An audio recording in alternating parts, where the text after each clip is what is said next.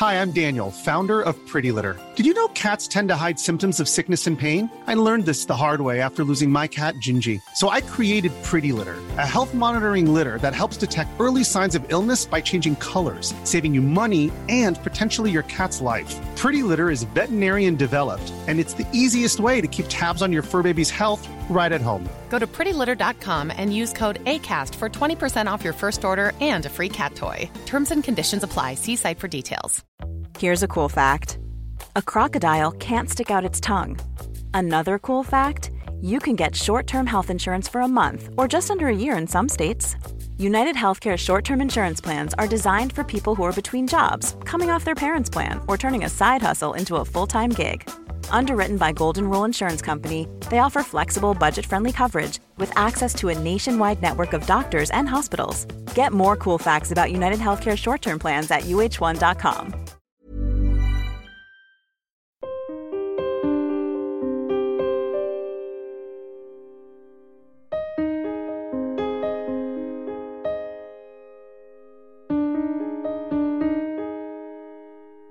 Hello and welcome to Secure the Insecure, the podcast where I say it's okay to not be okay. I'm Johnny Seath, and every week I'm joined by one very special guest who's here to educate you in their story.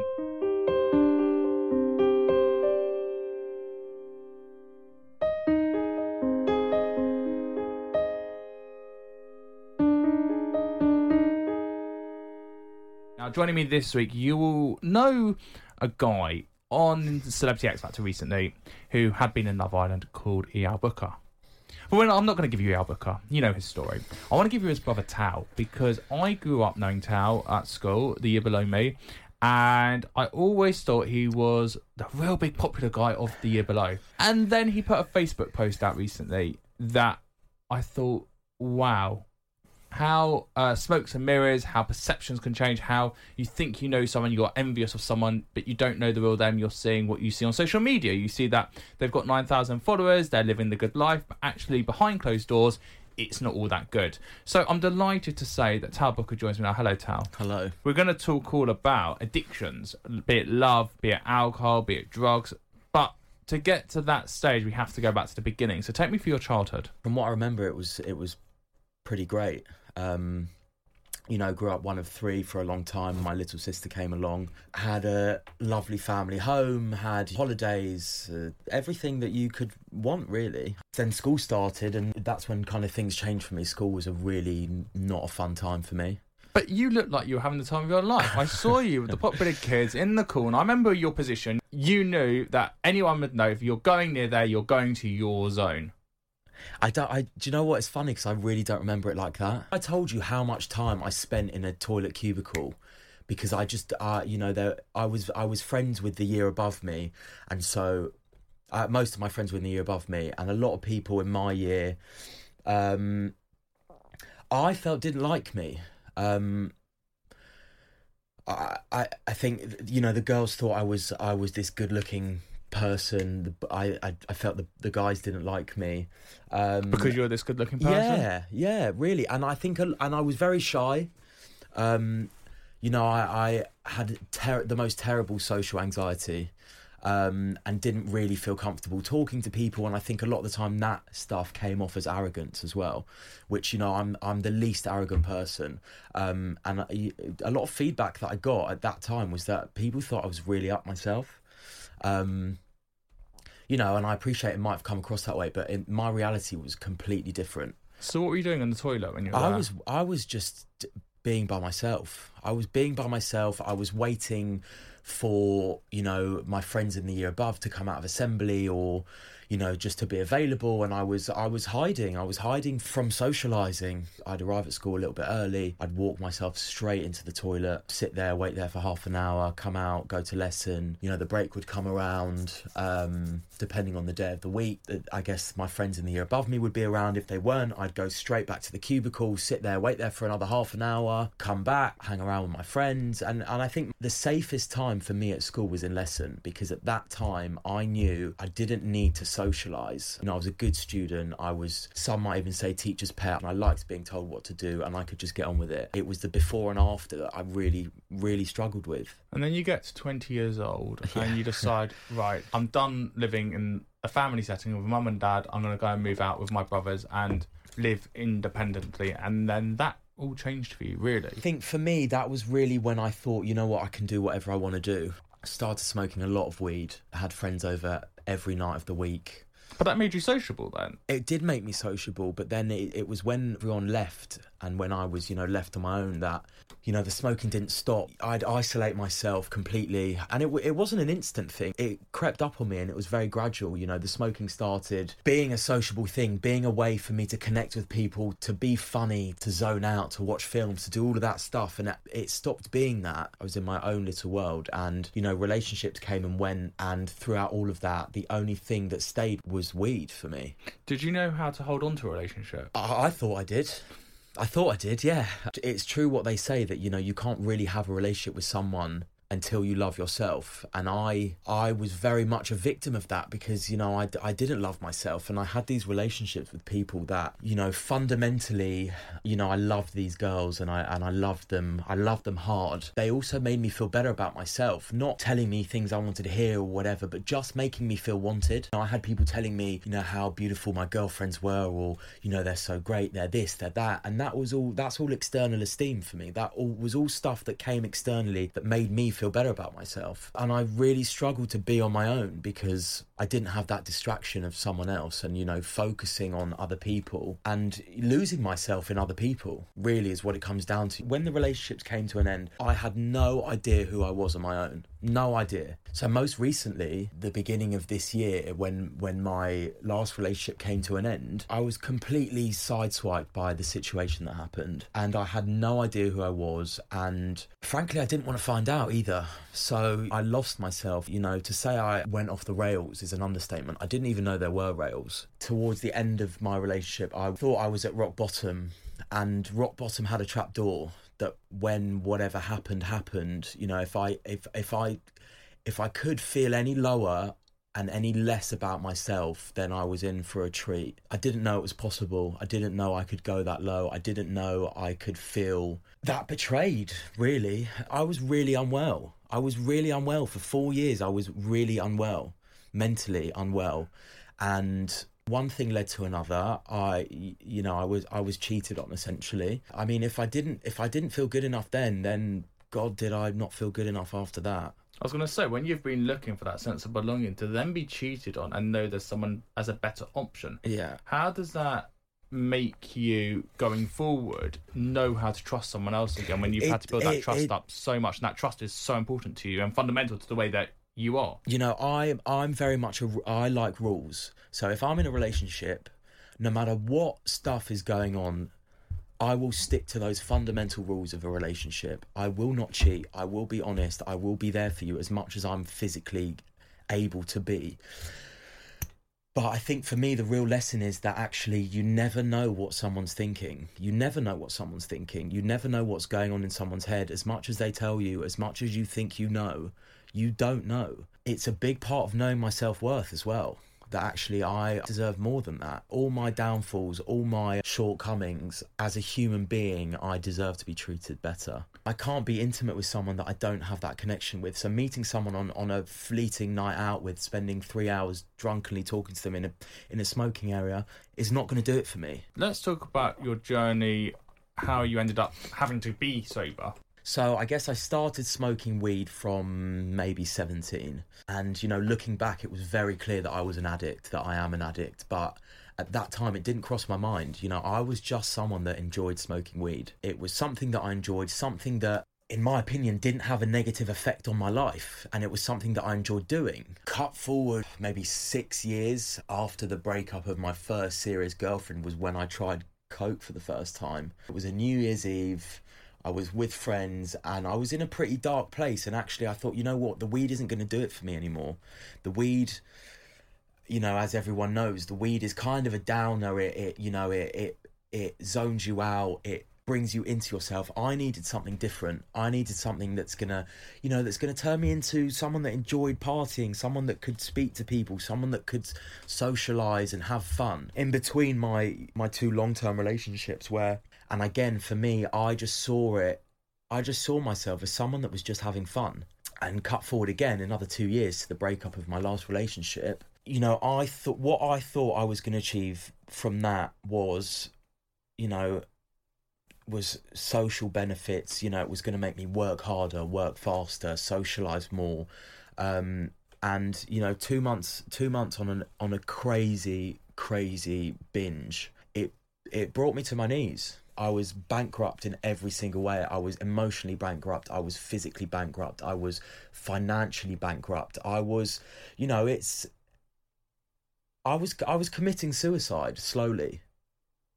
Do you think it could have ended in suicide? Absolutely, you know, and by the end of it, I had two options. I had get help, or or take my own life. That, that at the end of it, those were my those were my two options. And throughout that time, it crossed my mind every single day. And you know, thankfully, I never I never took steps towards that, but it was it was certainly on my mind a lot. Why do you think you didn't take those steps? because I didn't want to die.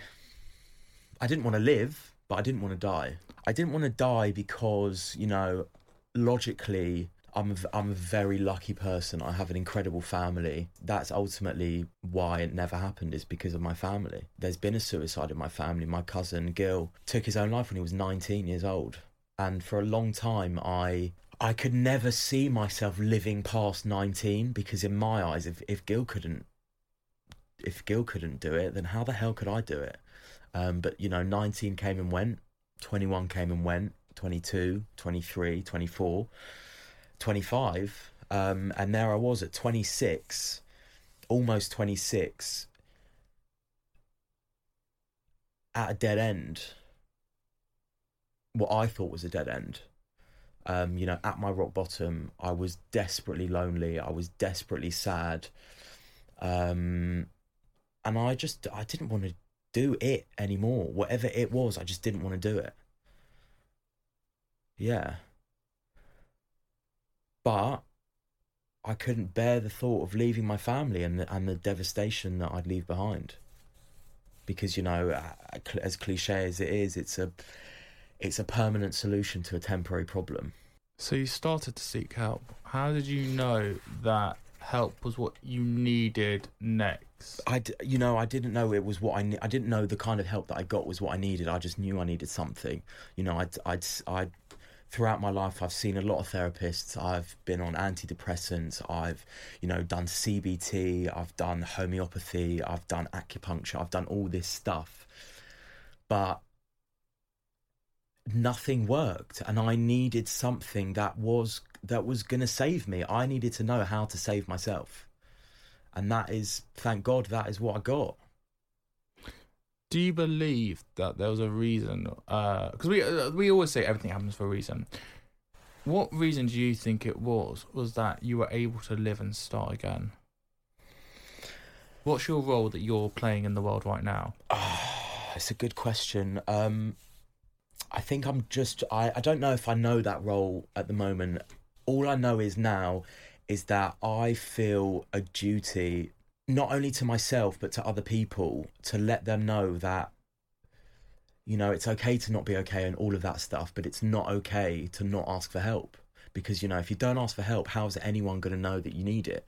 Like you said it's all well and good looking from the outside but you never really know what someone's going through. And and for me as well there's a preconceived idea of who an addict is. And it's not someone that's sleeping on your local park bench in a plastic bag that's frothing at the mouth begging on the street that is not that is not the modern day addict and if anyone is the modern day addict it's me Who is you?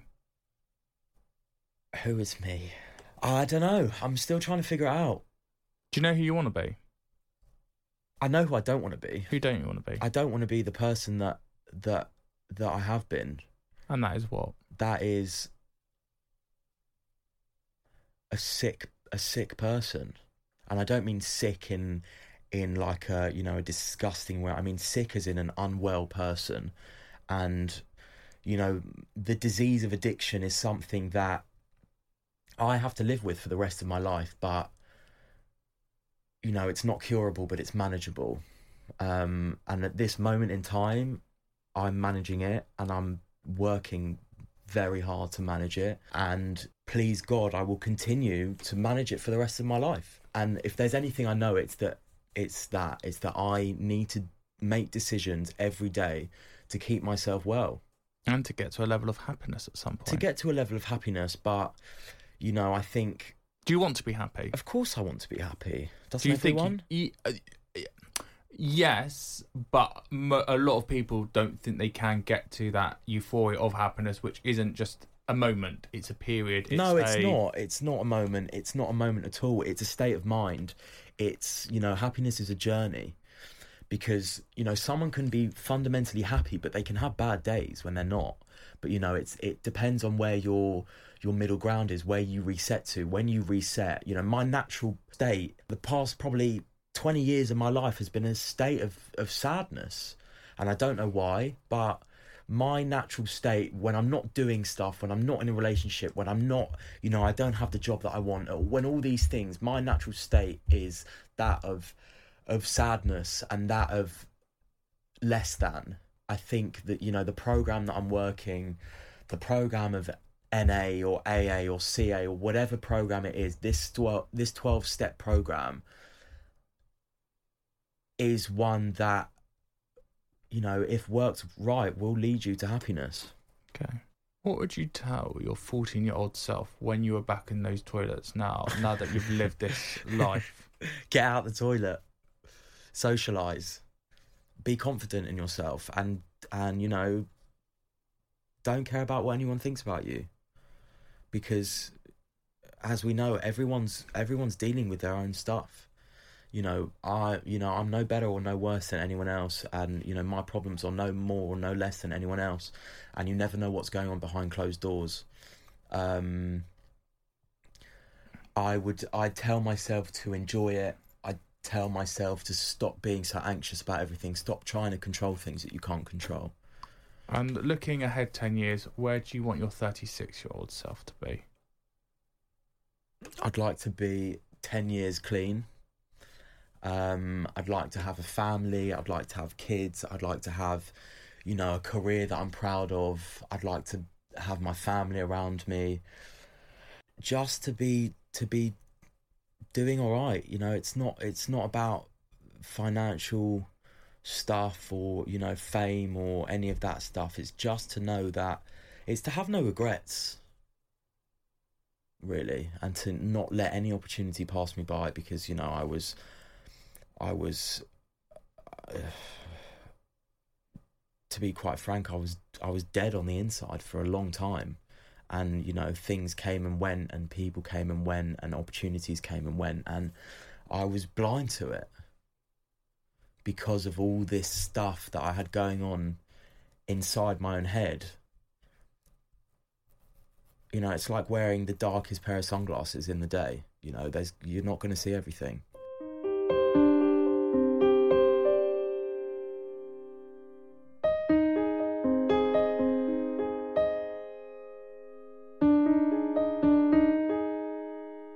That's been Tal Booker on Secure the Insecure. If you like what you heard, please do like the podcast, rate the podcast, and subscribe to the podcast. Make sure you tell a friend because it's so important. You know, what Tal was talking about, about love addictions, about treatment, about sobriety, about being in people's shadows, about social anxiety, are so many common themes that we all face, yet we never talk about it.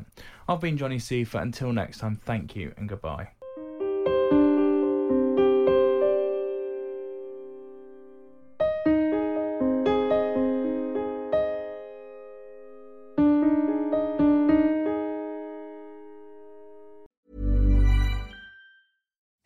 It's Danny Pellegrino from Everything Iconic. Ready to upgrade your style game without blowing your budget? Check out Quince. They've got all the good stuff shirts and polos, activewear, and fine leather goods, all at 50 to 80% less than other high end brands.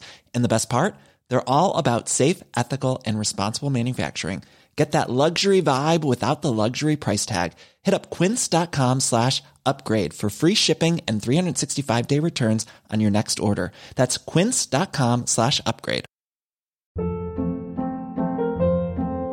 Hold up. What was that? Boring. No flavor. That was as bad as those leftovers you ate all week. Keke Palmer here, and it's time to say hello to something fresh and guilt-free. Hello Fresh. Jazz up dinner with pecan-crusted chicken or garlic butter shrimp scampi. Now that's music to my mouth. Hello Fresh. Let's get this dinner party started. Discover all the delicious possibilities at hellofresh.com. Imagine the softest sheets you've ever felt. Now imagine them getting even softer over time. That's what you'll feel with Boll and Branch's organic cotton sheets. In a recent customer survey, 96% replied that Boll and Branch sheets get softer with every wash. Start getting your best night's sleep in these sheets that get softer and softer for years to come. Try their sheets with a 30-night guarantee. Plus, get 15% off your first order at bollandbranch.com. Code BUTTERY. Exclusions apply. See site for details.